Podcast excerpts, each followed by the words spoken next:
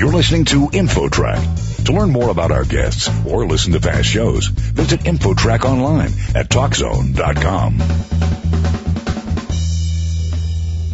Is it possible that having a good mood can help keep you healthy? One medical expert says so. Let's welcome clinical psychologist Dr. Karina Davidson of Columbia University Medical Center. Well, you're the lead author of this study, and tell us what you found.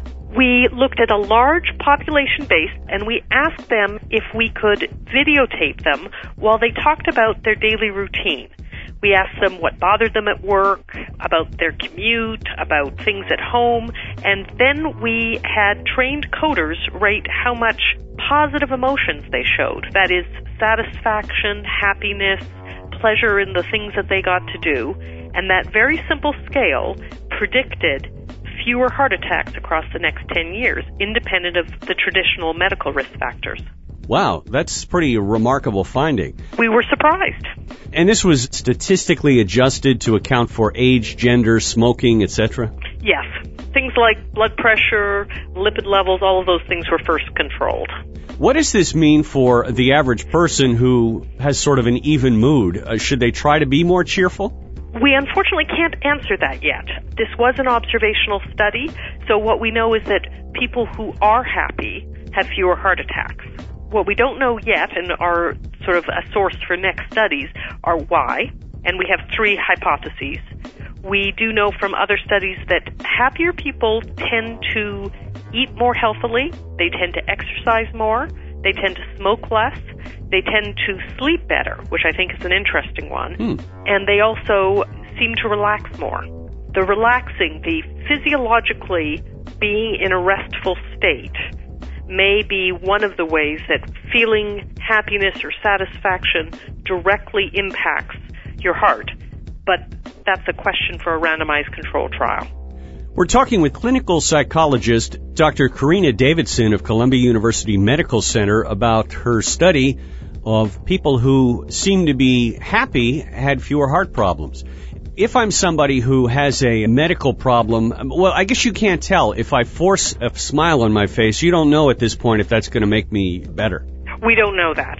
We do know from other mental health studies that adding even 15 minutes of something enjoyable or pleasurable to your day can improve your mental health. It can protect you against depression and it can certainly increase your quality of life.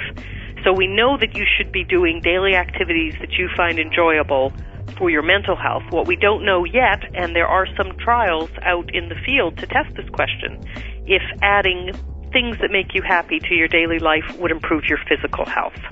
Doctor, you've mentioned depression as being an opposite of happiness. What about somebody who was angry or had some other negative emotion in your study? Did they also seem to have a bad finding? We found, as many others have already reported, that those people who tend to have depressive symptoms were at increased risk for heart attacks.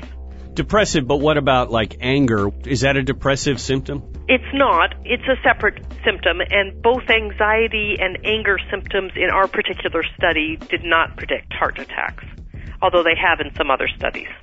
Is there anything that the average person can learn from this study or take away from this in terms of their own life?